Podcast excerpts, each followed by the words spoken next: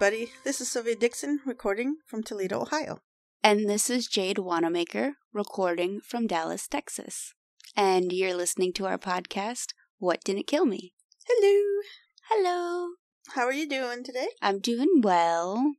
I had a Good. long day at work, but other than that, doing well. I hear you. I ended up having to drive for my brother-in-law all the way to Wadsworth, and then when I on my way back, an ice storm started. That's So- lovely. We love that. That's like my favorite condition to drive in, right? Right. You probably what have to deal with it every once every two, three, four years. no, no. We get it a little more than that. We actually that's the thing is we don't get snow, we get ice. When it snows, it melts and then it refreezes. Hmm. So, it's cold and it's icy. Right. And I wanted to remind everybody to check us out on uh, Facebook, and we have a Twitter account too. Uh, you guys are more than welcome to, to join us there, be part of our community, and tell her, tell your friends if you like the episodes or like all the shows. Spread the word. Other than that, is there any announcements? I don't believe so. I have a funny question here. Okay. When looking at Discord, why does my husband have a, a crown next to his name? I think that means that he started. I don't know. I thought maybe that meant he started the chat. Yeah, so he owns the quote unquote server. Uh, I thought he just gave himself a crown or something, trying to be funny. Hmm. okay, so you ready to hear my story? I am. All right. So my story this week is on two two people, Danielle Keener and Daniel Zapp. So Danielle and Daniel. Yes, but the girl Danielle goes by Danny, Okay. and Danielle or Daniel goes as goes by as Dan. So Danny and Dan, Okay, that makes it a little And Da- easier. and Danny's the girl. Okay. Um, Danny Phantom. that's what I kept thinking too. I even decided not to do one on a disaster this time. Oh, goody. we haven't. I don't think I've done one that isn't on a disaster or uh, Mother Nature thing or something in quite a while. Yeah. So it's been a few episodes. I guess you could see where my interests lie. right? Although, I've got to say, now looking and thinking about what's coming up in this uh, story, water is still somewhere involved. Always having something to do with water or the ocean or something. Do you do you have a fear? A little bit. I mean, whenever I watch some of those sunken ship documentaries, like especially the Titanic, I get like goosebumps and freak out and kind of like watch, you know, with my eyes squinted closed, you know? Yeah, and I know you get claustrophobic. Yes. Yeah. So do you, don't you? Yeah, a little bit. I've gotten a lot better with it. And they know Josh is and Xander is. I don't know about Darren or the other kids. Okay, so Danny is uh, 18 and she's a college freshman. And Dan is also 18, a college freshman. Are they twins? No. Could you imagine naming your twins Daniel and Danielle? You would. I don't know. pull your to me, hair out. that's to me that's not any worse than Alira and Kira. Well, Okay, and this this takes place January 2000. So it's back there a little ways. Excuse me. Mhm. I had a little burpee there. go ahead and re-say that sentence. Okay. I had a little burpee. No, there. not that one. I know. now I gotta stop laughing. Mm. so this happened January 2000. So it's back a little ways. It also it was in it says Golds Goldsburg, Pennsylvania, or Goldsboro, Pennsylvania, and also York, Pennsylvania. Okay? okay, is this at the same time? No, it's just they they move from.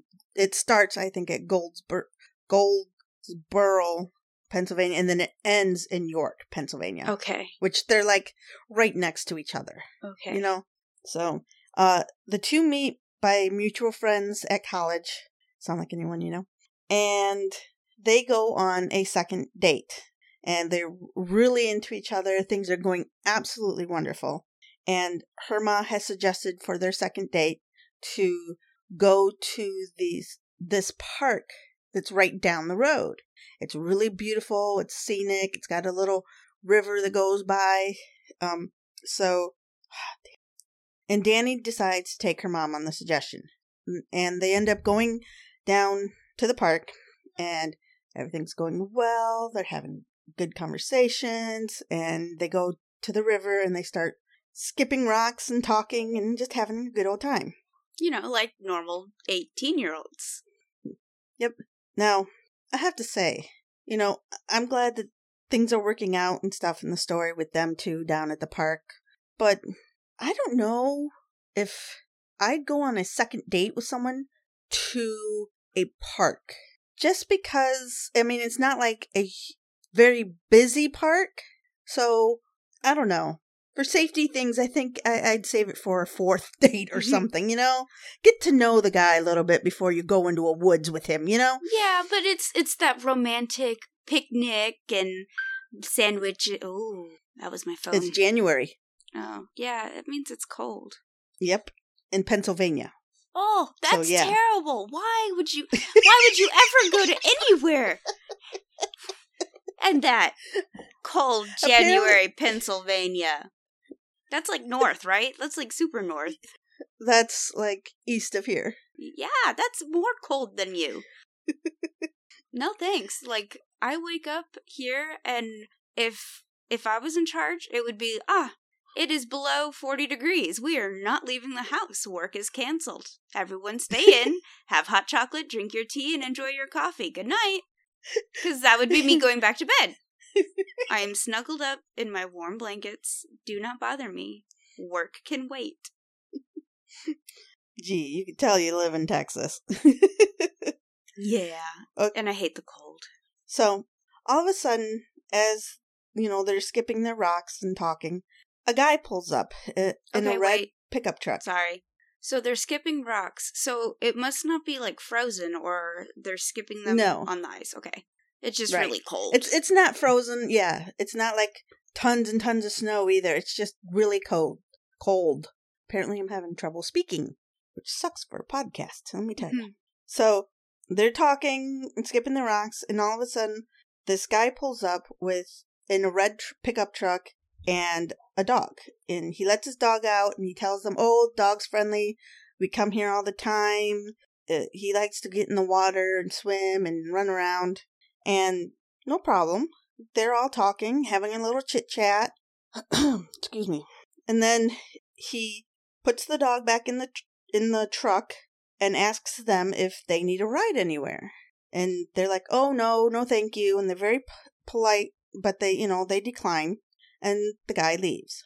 They then start walking back towards her house, and the guy must have turned around at some time and comes up from behind them and then around them and then like cuts them off. Like drives right in front of them and cuts them off. He steps out of the out of the truck with a gun in his hand. He tells them to get in get in his vehicle. And Dan is trying to say here, you know, I, here's my keys to my car. You can have my car. There's a laptop in there, which why there's a laptop laying in a car, who knows? But you know, he tells him, "Go ahead, take it. Take take my money, take my watch, take whatever you want. Please just, you know, leave us alone. Just don't hurt us. Kind of reminds me of that song. Have you ever heard that country song? Don't take the girl. I don't. Maybe. I'll have to have you listen to it sometime. But he, of course, doesn't take anything, and he has them get into the bed of the truck.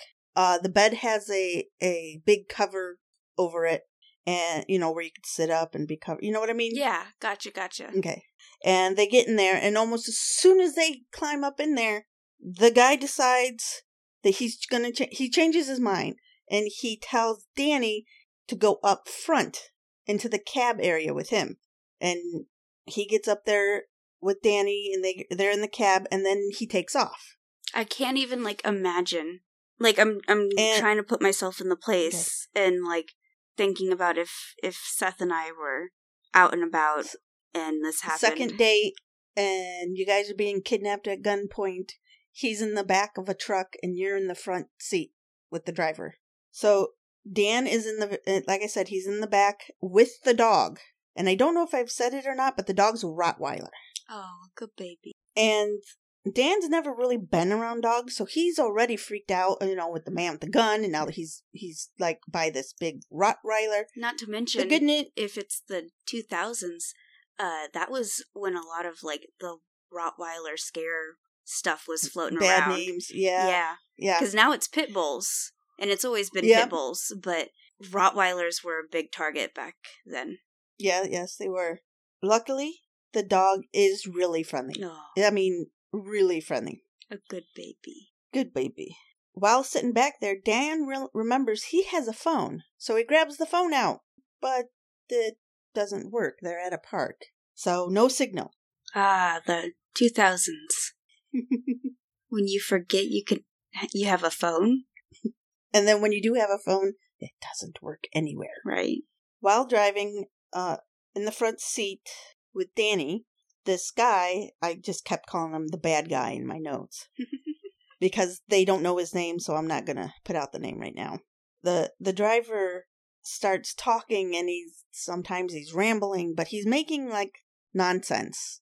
Danny says it's stupid stuff. Like um don't worry, he's not going to hurt them. He's just kidnapping them because her dad owes them money from some deal that went bad. And he keeps going on and on and on about this. But here's the kicker. As the guy pulls out and leaves, you know, he- started the car and starts driving. He passes her house. Not only does he pass her house, her dad and brother are on the front porch. And he, like, doesn't even blink. He doesn't have, you know, nothing. Like, so she knew he did not know her father, you know, because otherwise he maybe he would have gunned it or Right. had some kind of reaction. Nothing. And as they're passing by, she's, you know, she's also looks over and sees her dad and- her brother. And her brother and her make eye contact. And she lifts her arm to kind of like slowly wave goodbye and to make sure she is seen by him. That way, you know, something comes up later and they have to find him. And he could say, Oh, I saw her drive past with a red, you know. Right. So he waves back, you know, so he saw her in the car, at least. I could understand how that would be a bit of a relief because at least then you know he saw. Oh, oh, what? a- That could have been a false hope, though. Because my first thought is, yes, he saw me. He he knows that I'm with this person. He has something. But like, if someone waves to me from the car and I'm on my porch, I'd wave back and I'll turn to Seth and go, "Do I know that person?" Yes, but if it was your brother Darian, That's true. Depending on how far away it was, though, because like, is this is true. I don't That's know if Pennsylvania is that what she said? Pensacola? Pennsylvania, but all houses are different. It could have been far back. It could have been. It doesn't tell me. Exactly. It never tells me how far, but enough that they saw each other eye to eye. Okay, cool. Okay. She says that she felt like she was waving goodbye. Mm. Like that was going to, you know, waving goodbye to her dad and her brother, and last time she'd see her home. So, the, It's got to be like heart wrenching right, to be so close and so far away. right. Well, obviously, driving past her house and everything, the guy obviously did not know who, who her father was, and he was full of bullshit. So, he drives for 12 miles and then finally turns off. It's, I don't believe it's an actual park where he turns off, but there's woods there and uh, you can get right over to the river again. So he pulls off and tells them to go stand over uh, by the river. And he's got, you know, they're facing the river and the back is, you know, facing them, or facing the bad guy in the truck. The guy starts going crazy again. He starts mumbling and talking and apologizing that he kidnapped them and, you know, is like, I don't know what to do and, and I'm not sure you guys saw my face. And then in the middle of it, he would shoot the gun off into the water. You know, they don't know if they he did that to try and scare them or he just was losing his mind or or what. But he would occasionally be like, "You guys saw my face." Bang. I don't know what the heck to do now. Bang, you know. Gosh, that's just rattling. Like, you can't reason with crazy, especially when you don't even know where to start in the crazy.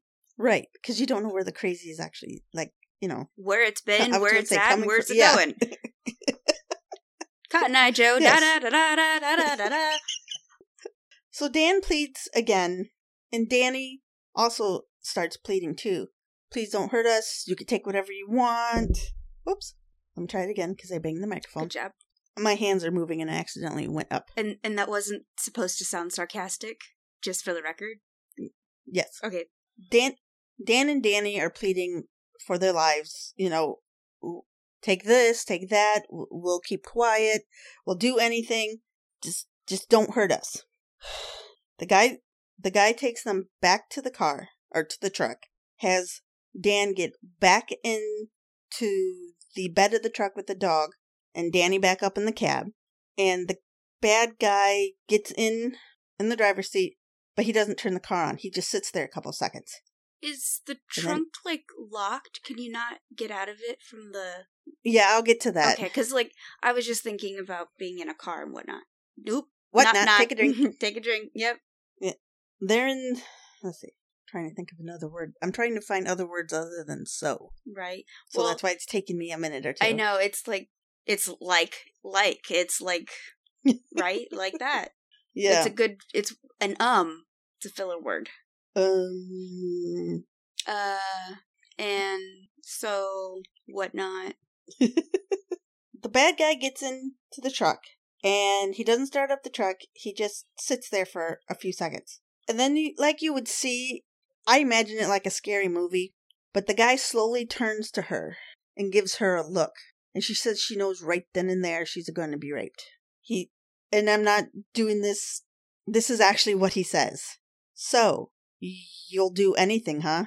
So, she knows, like I said, she's going to be raped that didn't even cross her mind this whole time uh, being raped she mentally starts preparing herself you know what i mean Right. Yeah. by mentally and and she thought maybe once this was over he would have gotten whatever it is he wants and they can they'll he will let them go he then rapes her and dan is in the back and he of course feels the car moving and he lifts his head up and the guy yells at him to put his head down or he's going to blow his head off. Now dan is you know he feels like crap.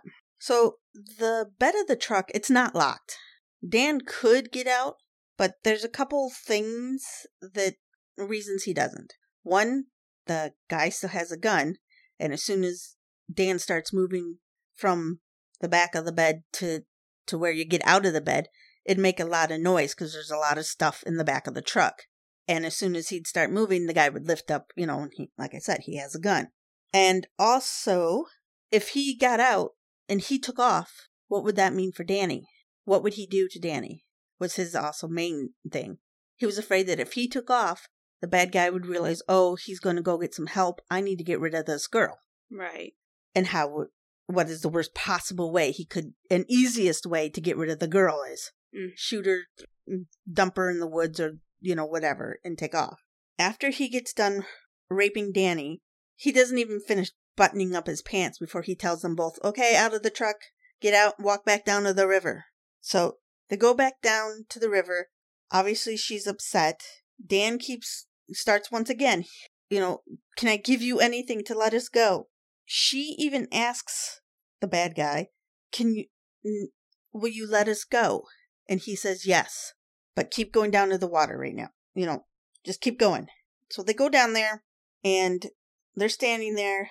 The guy is quiet. He's not rambling on this time. And as Dan turns his head to look at the guy, he's shot. He mentally he doesn't know that he's shot. He he says he feels this huge force hit him in the face, and he, he falls down to the ground, or he's knocked down to the ground in front of Danny. And then Danny sees him on the ground, and there's blood coming out of Dan's mouth. She kneels down. She's she's talking to him. Dan thinks he's about to die, so he starts saying goodbye. I'm sorry, I have to leave. I love you, and she says goodbye. I love you too, and he passes out. Then, as Danny turns around to look at the guy, she she is shot in the neck. No, not in the neck. She's shot in the face as well. It is so hard that she is flung into the river. Okay. Wow. and she passes out. She says all she remembers is hearing the sound of the gun, and then she's thrown. Uh, the forces throw throws her into the river, and she passes out. The next thing Dan remembers is, and he's half in, half out of it. You know, he feels like you know he's dying. Whatever. He's, you know what I mean? Mhm. Being half in, half out. It's like He feels. Yeah. Go ahead. it's kind of like when you're falling asleep and you're like Right. you kind of know your surroundings, but you're not quite sure, and you could be Nothing dreaming, but you're also not Right. quite your awake. Right. Well, he's in that state and he feels himself roll, roll, roll. And it's the guy pushing him to the river. And he, he does. He pushes him to the river. Oh, before Dan was pushed to the river, I forgot. When Danny gets thrown into the water, the bad guy shoots at her again and he hits her in the leg. Wow. So she's shot twice. What the hell, dude? Like, as if, you know, your headshots weren't enough. You had to shoot her again? What the shit? Sorry. Right? Well, here's the thing. He shoots her, maybe because she's further away from him at this point, but he doesn't shoot Dan again, and Dan's right there by him. I mean, thank God, but you know, maybe he just was what was trying to make sure he finished the job by shooting her again. So since Dan was like pretty much out of it, his eyes are closed, the guy probably thought Dan was dead and pushes and rolls him into the water. As soon as Dan hits that water, remember, it's January. Ooh. The water is freezing cold, which in a way is a good thing right. because it immediately wakes Dan up. Dan is completely aware of his surroundings, of what's been happening. He remembers everything now. Although he's he's pretty, you know, kind of out of it, but he's He's I wouldn't say about as put together as one who has just been Could shot be. in the head could possibly be. Right. Right. He, I mean, he remembers Danny. He remembers the whole incident. When Danny wakes up, she is completely numb and she's shaking, half because of the freezing water and half because, well, she just went through some scary trauma. But she can't move her legs. She can't, nothing. Then she starts, you know, feeling stuff in her mouth and she starts trying to spit stuff out. This is where it's going to get gross, people. Oh no. Oh no. So, what do you think I'm about to say? I think you're about to describe um, some of my bad dreams on when I start feeling around my mouth and my teeth start coming out and I spit out my teeth. Well, you know, it doesn't say teeth. It's a something a little worse than teeth. Oh no. Oh no. I don't even know. What? Well, of course, it's some blood, Yeah. bits of her tongue, Yeah, that's what I was expecting next. Oh my gosh. but not all of her tongue. It's, Like I said, I don't mean to be gross, but it's hanging on by just a piece, a little piece. Yeah, so it's just hanging in there, and she could feel it flop as she puts it around. She then says a prayer, and she says, "Dear uh, Jesus, please just take my soul." She she kind of gives up. She's ready to die. About this time, Dan sees her in the river, and Danny sees him, and she swims over to Dan. Okay, and when they get to uh, next to each other, they grab each other's hands and or arms, and Dan tells her, "Play dead. Try not to move." Because when they look over, the guy is still standing at the river's edge. So here's what I'm confused about. He tells her to not to move and play dead. If she just swam to him, wouldn't he have seen that? My best guess was maybe he was still over at the river area, but he had the back turned to her at the time, or I don't know. Maybe she just used her legs or something? Yeah, because I mean, I would imagine she's like floating. Yes, they're mainly floating. She can she can move a little bit. Like she did say she was numb and she couldn't move much. So maybe she was just kind of kicking her her legs in the water and and the current is it's not like rapids, but it is uh fast moving. So maybe that also helped them and, you know, disguising her kicking her legs and stuff. Yeah. That's the only thing I can think of. And it also depends, I guess, on how wide the river area was and Right. I'm just surprised he when he saw them come together, he also didn't suspect something and try to shoot him again. Either way, he just stands there, watches them. They're watching him, playing dead. He doesn't shoot him again. He watches them until they're barely out of sight, and then he turns around and walks away. he gets in his truck and he leaves. Dan is like, okay, he's gone. Let's, we got to get out of here.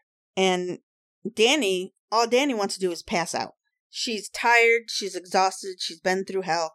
She just, she's ready to give up. Right. But Danny's like, no, come on, you stay with me. We can do this. And she even says over and over in all the documentaries and things that I've read and listened to, she completely thanks Danny for this part because she was ready to give up. She's in pain.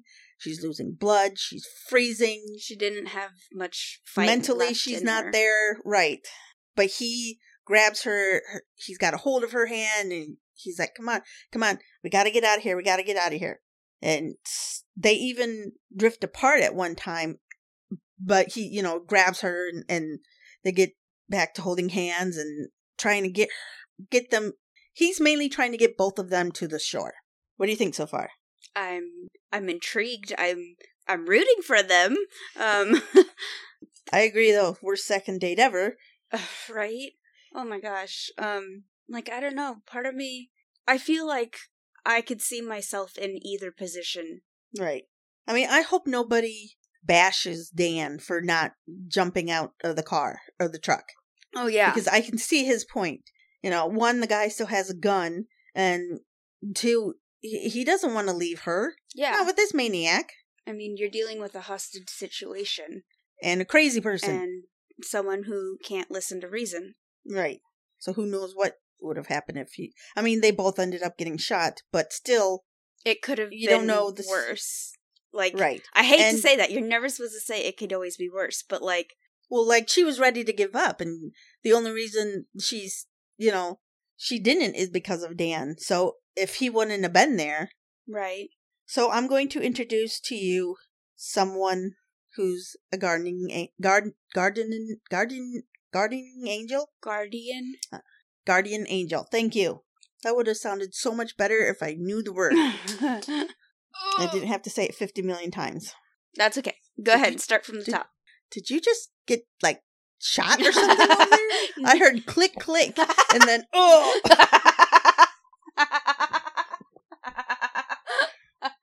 no, uh, I was moving in my chair because I was kind of sitting on my leg and I stretched it out and I ran yesterday, so my leg's all sore. Plus, it was just cramped from being sat on, and I was like, "Ugh, it's painful."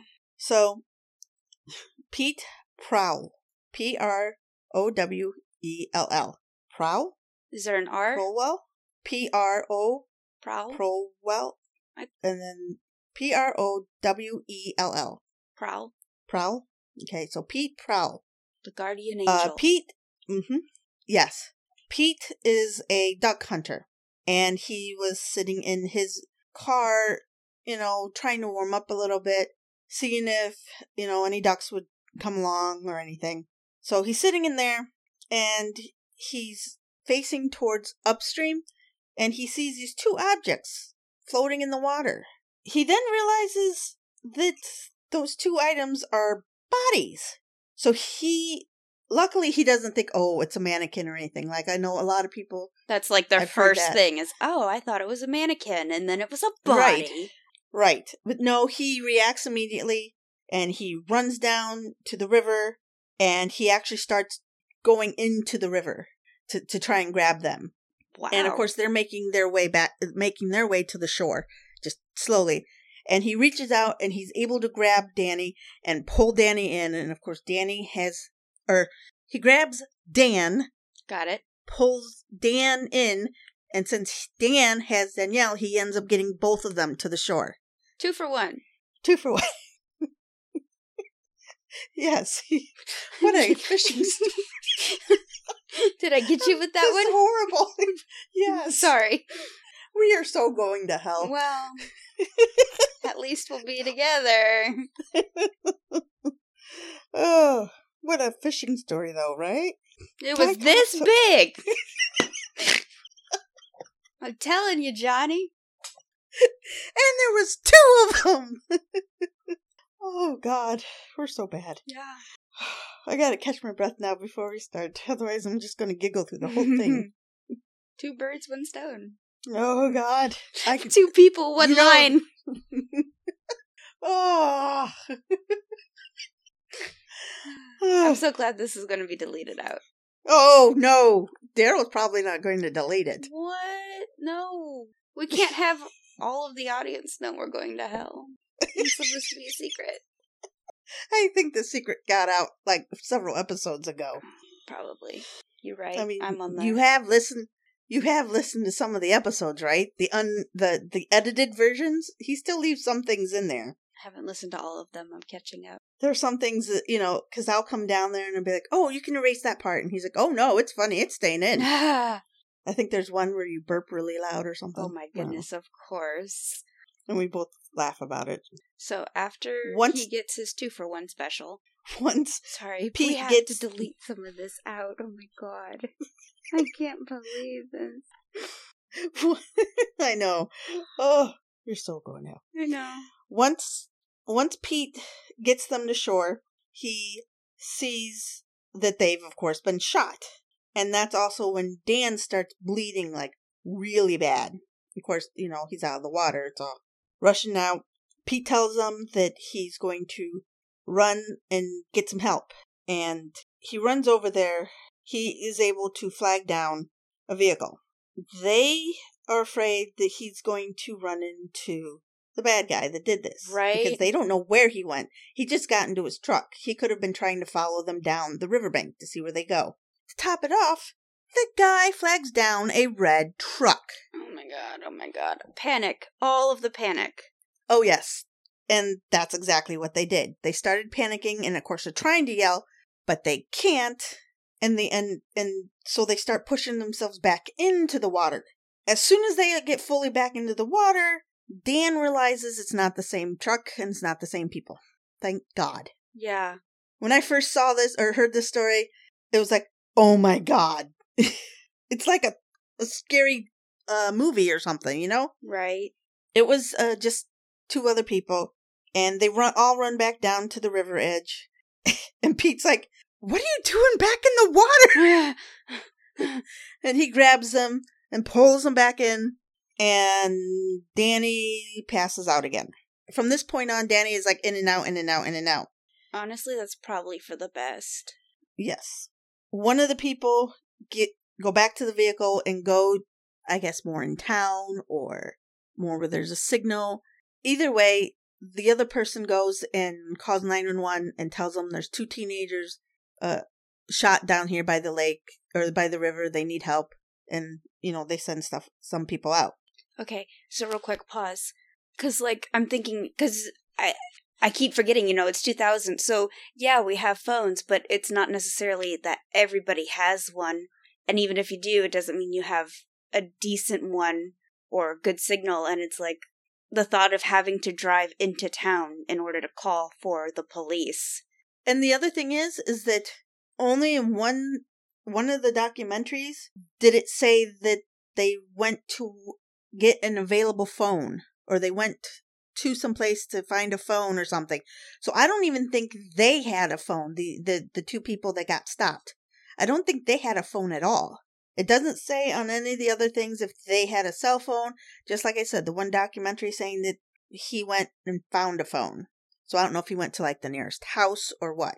And while that was happening, the the other guy that that you know stopped to help, he takes off his jacket and covers up Danny with it and her his hat for some reason. I didn't get why the hat, but he gives her his coat and his hat, you know, to try and get her warm Yeah. and stuff. Of course, they they cannot speak at all. They're they're done speaking. Dan says that's when he realizes they're going to be okay. They're going to be safe. And I think that's mainly where he he that kind of drifts off, passes out a little because he can kind of His body's Relax. finally like, okay, we're not in immediate danger. We can relax for a second. And as soon as you start to relax, boom, you're out sleeping.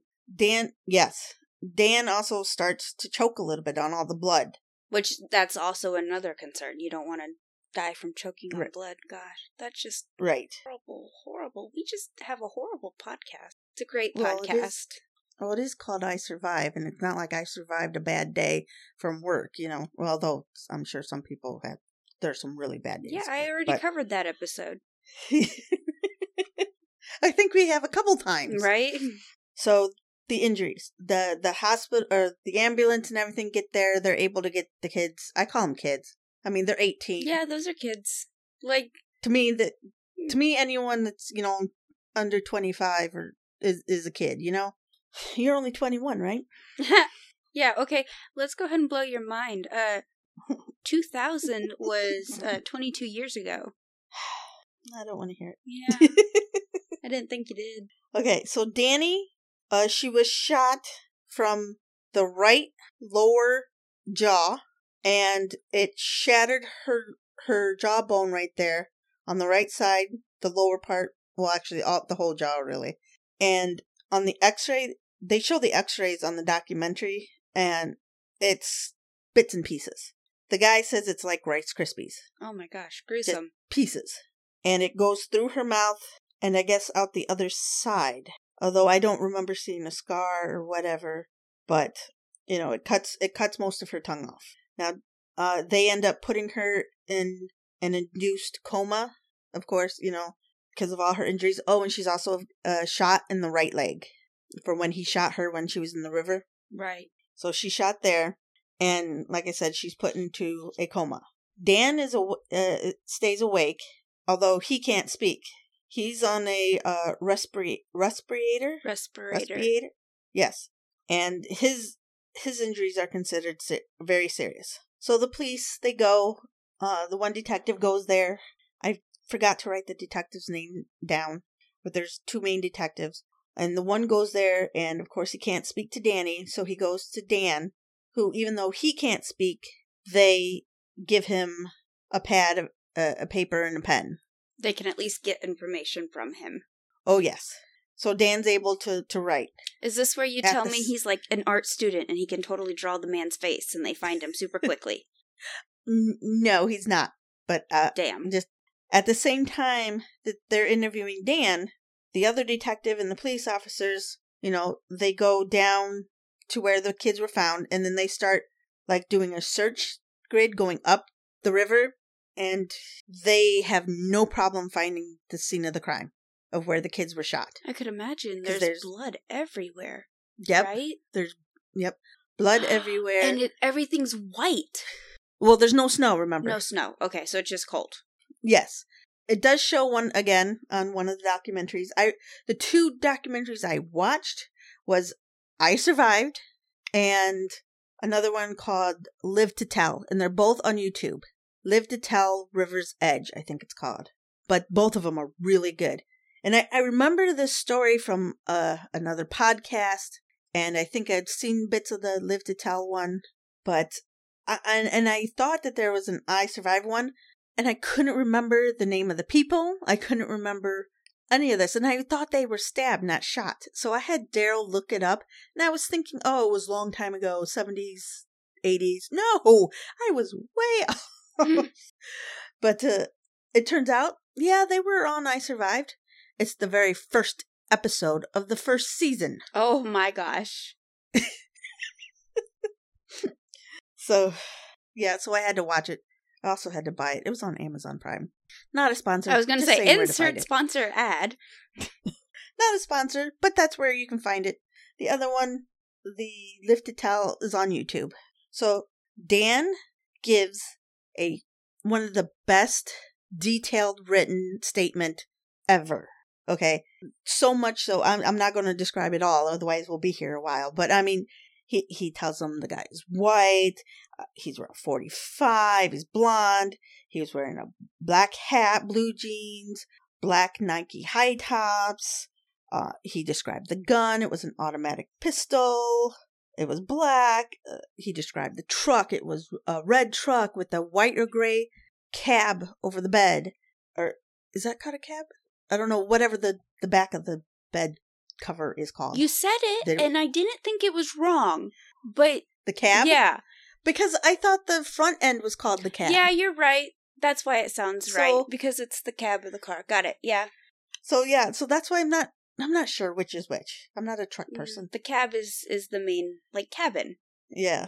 So he's able to describe that. He's even able to describe things in the truck. Like there was a baseball bat and the toolbox and what color the toolbox was. And of course, the dog, the Rottweiler named Sam. Named Sam. He even had the dog's name. Of Mhm. course. But, you know, that was the other big thing. He was saying it's a really friendly dog. The dog never hurt him, growled at him, nothing. Very friendly. Actually tried to keep coming up to him and, you know, and that I think was the clue, was a clue. Okay. So with the description, the police knew that they had a, uh, someone that was also violent, but also knew the area. Because like I said, where he drove them to wasn't a park. It was just, you know, but it wasn't like hidden, but it just it, it had to be someplace that this guy knew of. So he had to been around the area. With that, the cops, you know, were talking amongst themselves and with the communities around, and a lot of the other police officers were like, "Hey, that sounds a lot like this man named William Barbner. And He's got a a, a violent record. You know, he's got a very long criminal record. He thinks he's really tough. He he's had problems, but the funny thing was is he acts all tough, but he always has his dog, which is super friendly.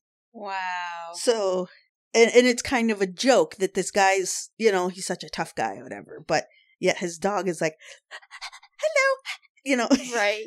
So that's how he's known. So the dog was very an important thing. So the main detective gets a picture of Wagner, Rabner, we'll just call him William, of William, and puts it in like a photo lineup, Polaroid lineup, and shows it to Danny.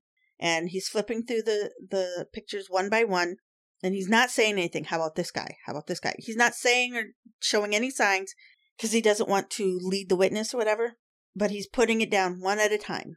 And then they get to William's picture, and immediately there's a reaction. Um, Dan's eyes get really big as saucers, his pupils dilate, and then he starts like pounding the table, bum, bum, bum, bum, like hitting the picture over and over and over again.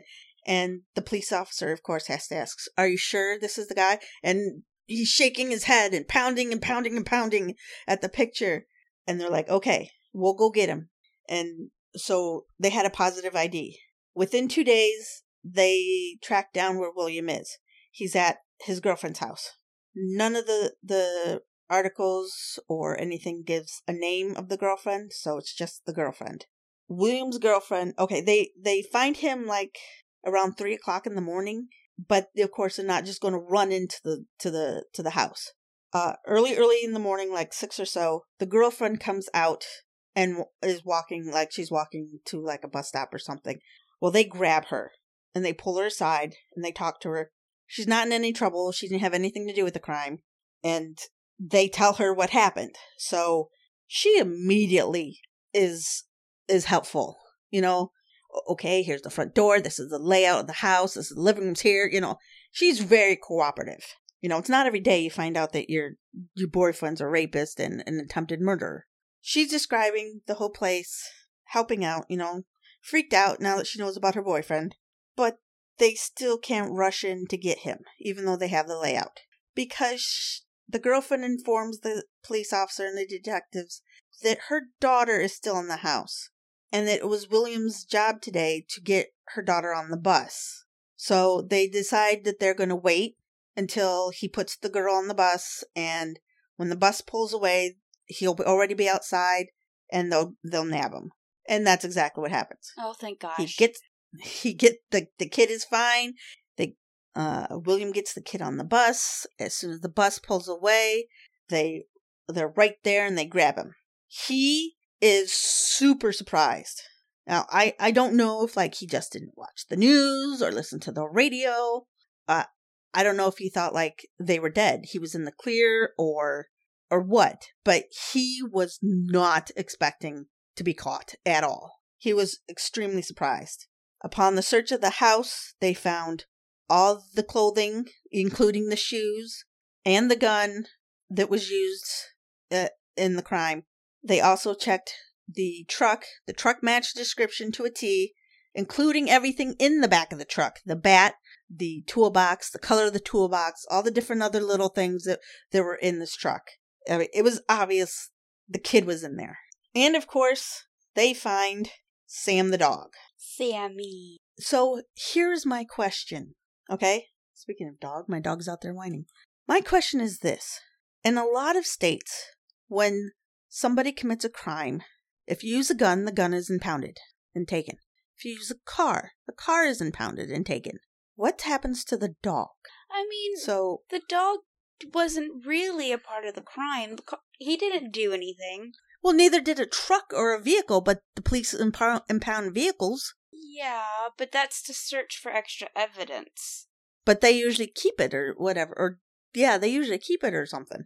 I just, I don't ever know what happens to the dog after this. They don't mention the dog in any of the articles or documentaries or anything. So I'm just curious as what happens to the dog. Hopefully the girlfriend get to keep it. Sorry your boyfriend's a dick, but you want a dog? He's real friendly. Danny eventually, you know, she's in and out of it. Uh, she ends up having some horrible, horrible, not only nightmares, but hallucinations. I, because of the drugs and the trauma and everything, she kept thinking she sees dead people or people hanging that are bleeding. Blood is always involved. Lots of blood. You know, so if they're hanging, they have blood on them. There are people walking around. There's kids. I mean, she just she's constantly seeing these things so much so that you know nurses and and and her family they're all having to try and calm her down and settle settle her down she's just going hysteric over it when she's finally more uh, together and stuff i guess you could say she then starts to take stock into what's happened to her so her tongue is swollen shut uh, i guess they fixed it because she has no problem talking at all so I don't know if they are able to reattach it. It doesn't really say. But like I said, she can talk fine, so I'm guessing they reattached it. But her tongue is swollen. She has a plate in her jaw. She has, I know I'm going to mess this word up too. Tracheotomy? Tracheotomy? The tube in the throat. Mm-hmm. Tracheotomy? Is that how you pronounce it? I feel like you're close, but I don't know how to pronounce it exactly either. Tracheotomy? Anotomy? Tracheotomy? Because I know there's the trachea. hmm So the tube in the throat. She also has a stomach tube because well she can't eat because her you know her face is all messed up and her mouth is wired shut and her side of her face on her left side eh, or her right side is so swollen they said it looks almost like a bowling ball Mush. and she said she felt like there was still like dirt and stuff in her mouth from you know being in the dirty water and stuff but she couldn't spit it anything out and and that was that also kind of drove her crazy The idea of mm. having the jaw wired shut. That's what you said. That's that's horrifying. Like that makes me feel claustrophobic. right can't speak can't talk can't i breathe a lot through my mouth so that would also drive me crazy i won't be able to feel like i breathe properly Like I feel like I would go into panic attacks. yes yes I'd be like, Especially just, just keep just- me under. just especially from just waking up from all this trauma now you you can't talk speak eat you know anything yeah that yeah that would probably throw me. Well when she wakes up they have a, a picture uh next to her bed and i'm going to post that on the show and tell for you to see. It's the picture that they use in all the articles and all the documentaries. And she says she remembers dan walking out of the water to an ambulance. But if he was having trouble breathing and going in and out of consciousness and choking on blood, I- don't, I can't see how he would be walking to the ambulance unless it was in between him passing out or something. But I still, I wouldn't think the ambulance and all them after being shot in the face would let him just walk, Right. you know? Yeah. So she must have like imagined it or something, but she she just believed he was dead. Even though her parents and friends were telling her, "No, he's alive." She's like, "No, he's dead. I know it. You guys are just trying to tell me that so I don't get worked up and upset, but it's not working. He's dead. I know it." She would she would not believe it. So they finally had to get a note from Dan, you know, and it said, you know, "I love you. We're going to be okay. We'll get through this." And she finally believed. Why couldn't they like put them in the same room or something? Know. near like they can't visit each other? Like I don't know. They probably do eventually, but I know they usually don't put guys and girls in the same room together at a hospital. Right. Usually. I don't I don't believe they ever have. I mean, I could be wrong with that, but not that I remember. So, Dan's bullet entered from the right side, right under his right ear, and went through his windpipe Oh fuck. and exited out his lower left jaw. And you could see the scar on on on his cheek when he does uh his his stuff on the documentaries. It was it also like very little bit chipped uh one of his vertebrae. And if it was any closer, a minim- millimeter closer, he could have been paralyzed. Which, if you remember, he helped swim and keep himself afloat and help get himself and Danny to the to the shore. So if he would have been paralyzed, he would not have been able to do that. Right. Wow. So I mean, and you know, I mean, he just he was lucky, but h- how do you say lucky through any of this? You know, I mean, it's lucky he was a he didn't get paralyzed. It's lucky that he didn't get shot a second time. You know, he's lucky that the Pete, you know, the duck hunter was there. You know, and helped them and everything. So the detectives and the public is it public defender or attorney's office or whatever i guess it would be the attorney's office. Public defender would take care of the bad guy. So it's the d- attorney's office. They really didn't want to go to court. Not because they didn't think they had enough evidence. They had overwhelming evidence. But they all felt so horrible for these kids that they knew that in a trial it's not Mm, like you go up there and say say your story real quick and get out right. no, it would be hours of them reliving it, questions over and over from both sides, showing them pictures, showing them evidence, you know, living it over, over, over, over again. But the jerk bad guy, William, would not take a plea. He just, he wouldn't. He, it's obvious to everyone, it had to have been obvious to him too, that he was going to be found guilty, but he would not plead. He, he, he just say, nope, not guilty. So the guy knew he didn't really have a chance, you know, but still he he wouldn't plead. Yeah. And the only thing draw it could- out as long as you can. Right. I suppose. They think it was because of that that he wanted it drawn out as long as possible, but also to relive the event. Oh, if this guy was going to go to jail bastard. for his life or or get killed or whatever, he wanted to relive this event over as long as possible. That's the only thing that even the victims' families and everybody could think of. Because, like I said, it would go into detail. right. So even his attorneys tried to get him to plead and he would not do it. He was insistent. He wanted to go to trial. So that to me says also the same thing uh, that he just wanted to relive this whole thing. Dickhead. Since I don't have my notes, I'm trying to read over these other ones real quick. or mm, since I don't have my card. right. Also, the prosecutor and the detective also had a a feeling that he really didn't think the kids would testify. So the only thing I can make out of that is that yeah, he would relive the events, but he was going to relive them through the detectives, and didn't really think the, that the other two kids were actually going to be there.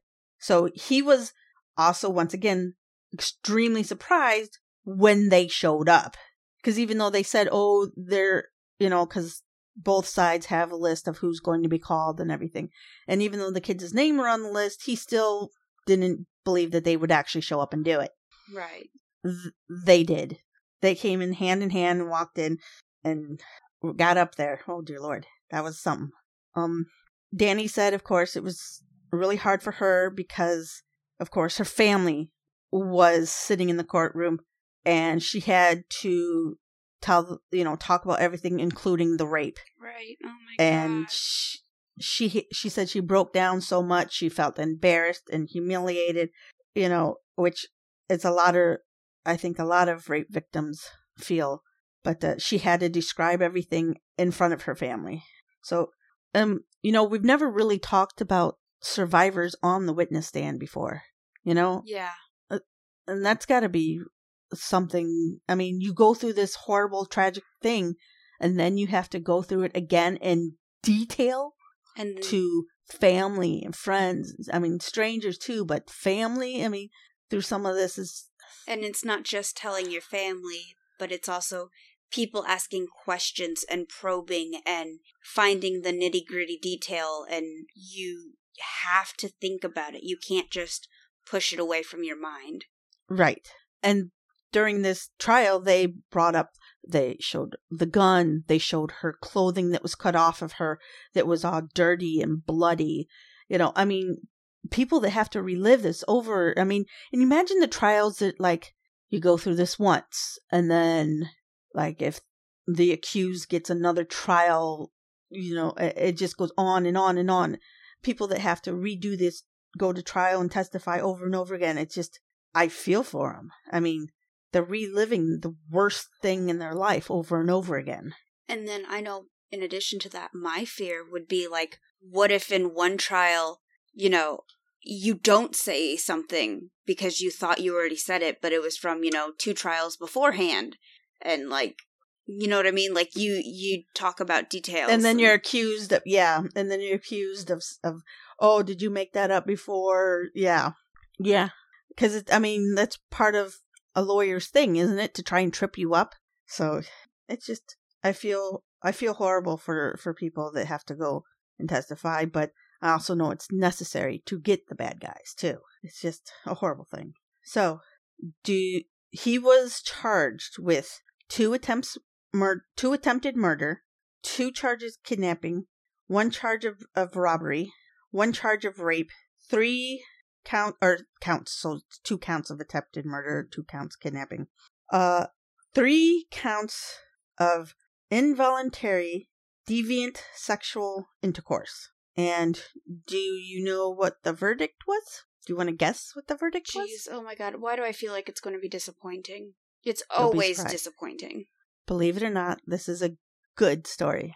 Good detective work, good attorney work, good everything. So, Okay, so real quick before we get onto that, the deviant sexual act. So is it like not rape, or is that just their terminology for rape?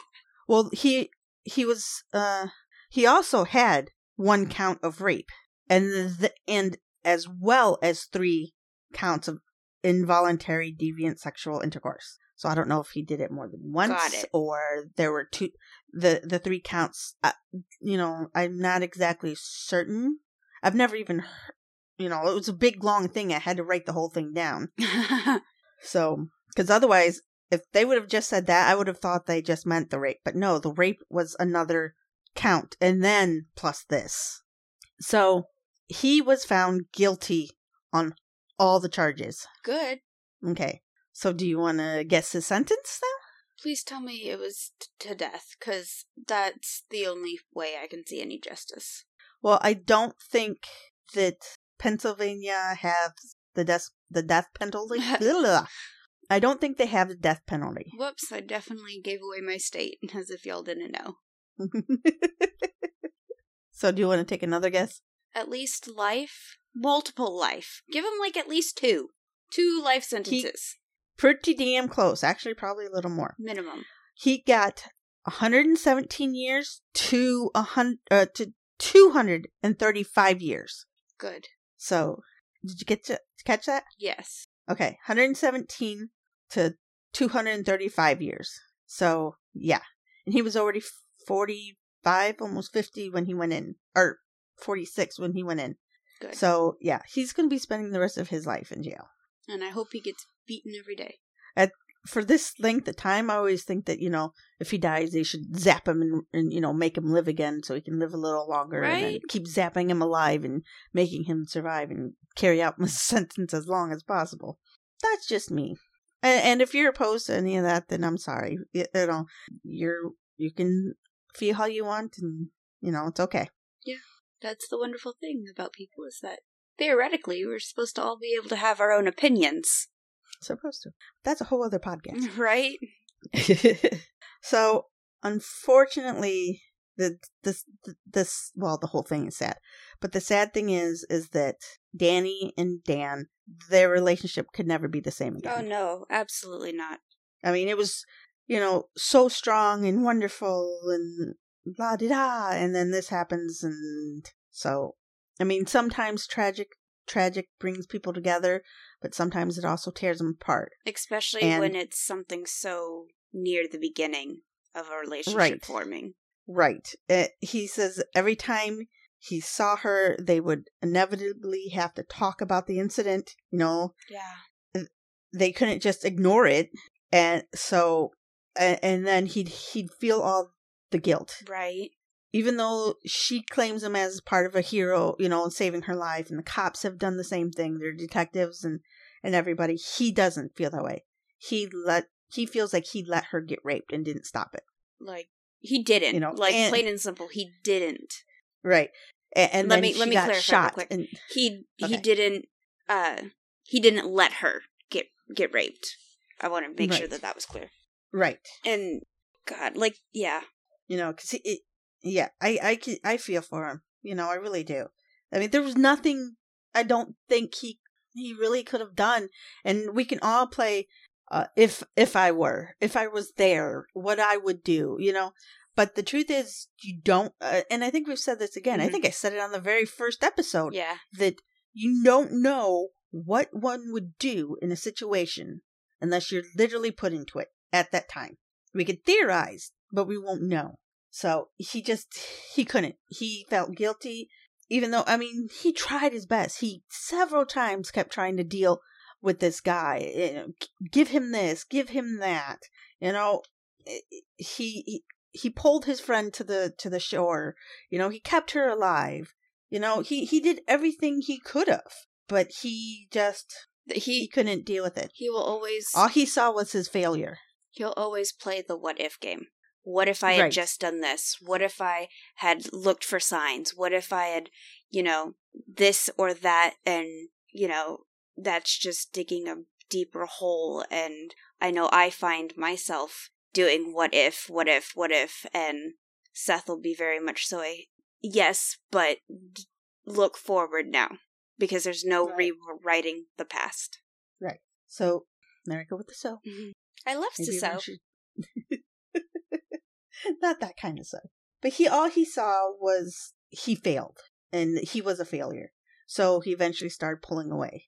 And his way of dealing with it was to pretend it didn't happen. And, you know, they eventually stopped seeing each other. They're they're always going to be together and have a connection. It's just not in that way anymore. Right. Not romantically. their relationship has developed into something different. Right.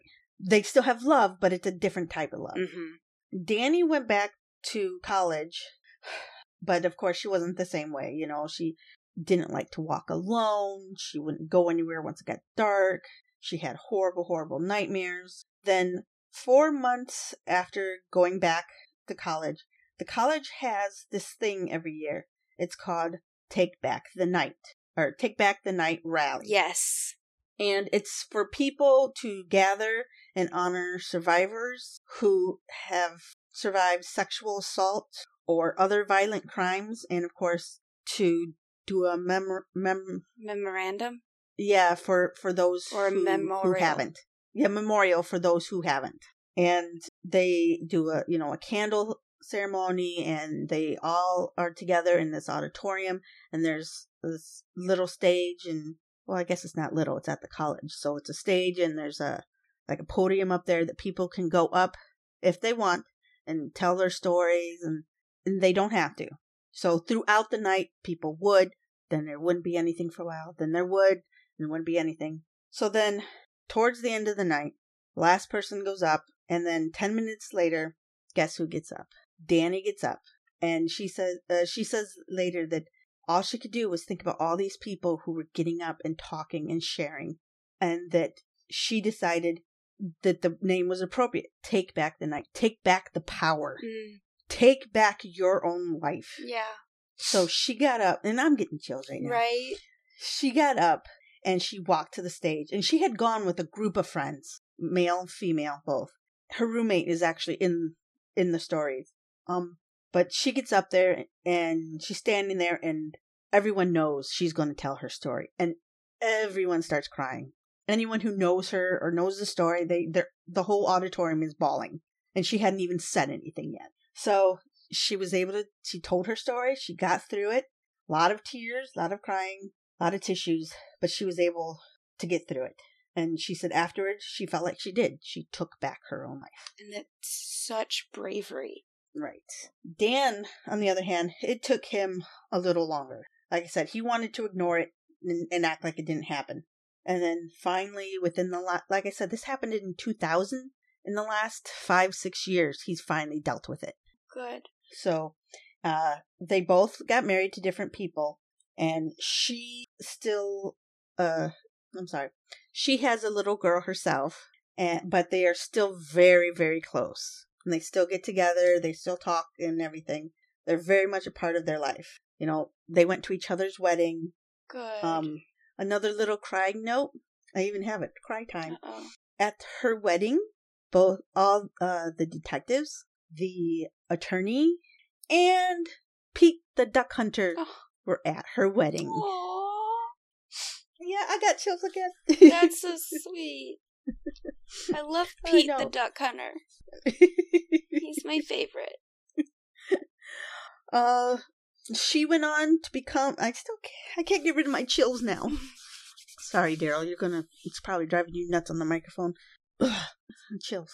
She went on to be a licensed social worker, and Dan got his PhD in psychology, and that is my story. I'm proud of them. Yeah, I I love a lot of the people and animals in the story. You know, the the detectives, they worked hard. They, you know, they paid attention. They did their job. You know, uh, just Sam the dog and Pete the duck hunter. You know, Right? I mean, it's, It almost sounds like a sounds morbid kids book. very morbid. I was going to say like a, a movie. You know, Yeah. twists and turns and everything. And Pete the duck hunter. Who's the hero? I don't know. I was just thinking of different people to play in the movie. Did you ever put that picture in the show and tell? That's what I'm about to Oh, do now. okay. Oh, There it should be up. That's them. They look precious together. hmm That's the photo that was uh, at her bedside when she woke up. Mm. Oh, I found something I'm going to put on there. Where'd it go? Hold on. Uh, might want to put uh, viewer discretion advised on some of these things, but oh, you may have to click on it to see it. That's okay. Oh my gosh. So yeah, I don't even entirely understand what I'm looking at. Like, I know it's a skull. right. Isn't it something? That's crazy. So, to get the next one. Yes. Okay, so the two people in the back Uh, were the survivors. wow. That's how they look today. So it's both of their spouses and her daughter. That's so sweet. Like, I'm glad that they're still friends and and close friends. Like they said, there it's a bond that you know will probably never end. And you know that the spouses, of course, have got to be very respectful and everything of that. Yeah. To know that they'll share something that's you know between them and supportive and stuff. Yeah. But yeah, I love that they, even though they didn't, I it would have been like a fairy tale if they would have gotten back together. Mhm. But still, I, I'm glad that they're yeah they're still friends and everything. I'm glad that they're happy. They look happy. Yes, they finally they said it took a while, but they are happy.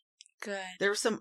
There's an article that has all kinds of pictures of of Will of the guy who did this, William, and of of the truck on the outside and in the inside on what the inside had looked at w- with all the stuff in there, and it was uh, of course him. Uh, picture of the gun that was used, the picture of the sneakers, of the house he was found at, his mugshot. Oh, a picture of the description that uh, Dan made Mm-hmm. on, on the paper. You you can see it. Uh, they have a picture of, of some of it, which is pretty cool. Um, they also have one of the crime scenes where you can see blood on the ground. It's a close up of the ground. So, and then they have another X-ray up here too, but I don't know what that is of. So, I I didn't put that one down there because I can't. I mean, it's like from of the job from underneath it, and it's just really hard to to to see to figure things out. But I think that one X-ray was pretty, you know, pretty descriptive on what happened. Yeah. You did really well. Thank you. Oh, it's called um, Crime Scene Photos: The River's Edge, which is what the show was, and it was a CBS news special. So it looked like um on YouTube, if you look up "Live to Tell," they have a whole bunch of them. I'd never seen them before, so uh, if you ever want to get any ideas and want to do one, you can look up that on YouTube. Cool. I'll have to look into it. Yeah. I had fun. I'm good. I'm I'm good. I'm Good. good. I mean, I'm good. I, I say this every time, but like as much fun as you can have with the morbid podcast. Yeah, but it this is our thing. Yeah. This is how we've always, you know, bonded, I guess. so, just wish the other kids were as into it as us. just me and you. Did I tell you about the the T-shirt I got for Christmas? Are we still recording? Yes, Okay. we can hang, we can stop in a second. But uh, James, Kira's uh, fiance, hmm he got me in the Christmas uh, lottery thing that we do, and he got me a couple things. But one of the things he got me was a T-shirt, and it says, "I watch enough ID channel to know what not to do." Ha. Cute. oh, what did you think of the sign? That I put the pictures of a my new sign on my door that uh, our roommate made for us, made for me. I like it. It's super cute. It can change colors so they know if I'm recording or if I can pause or not to disturb me at all. And then they have the we found like these little detail sticker things. So and I have some of them on the wall, but I didn't show the wall. But I just thought it was cute and It had to share. cute. I'm glad you shared it. So I'm, I really love my little room. It's really starting to come together. Yeah. Okay, I will let you go so you can go to bed. I know you're tired. I love you. love you too. I'm gonna hit stop. Wait, don't don't you have to say like thanks for listening or something? Okay. Thanks everyone for listening. Z will let you know where to find us. Bye. And tell oh. all Oh, your friends. bye. Okay, go. Bye. Thank you for listening to my mom's podcast, What Didn't Kill Me. You can find us at whatdidn'tkillme.club. You can also find links from our social media there as well. And remember, what didn't kill me? Makes a great podcast. Bye. Bye, everyone.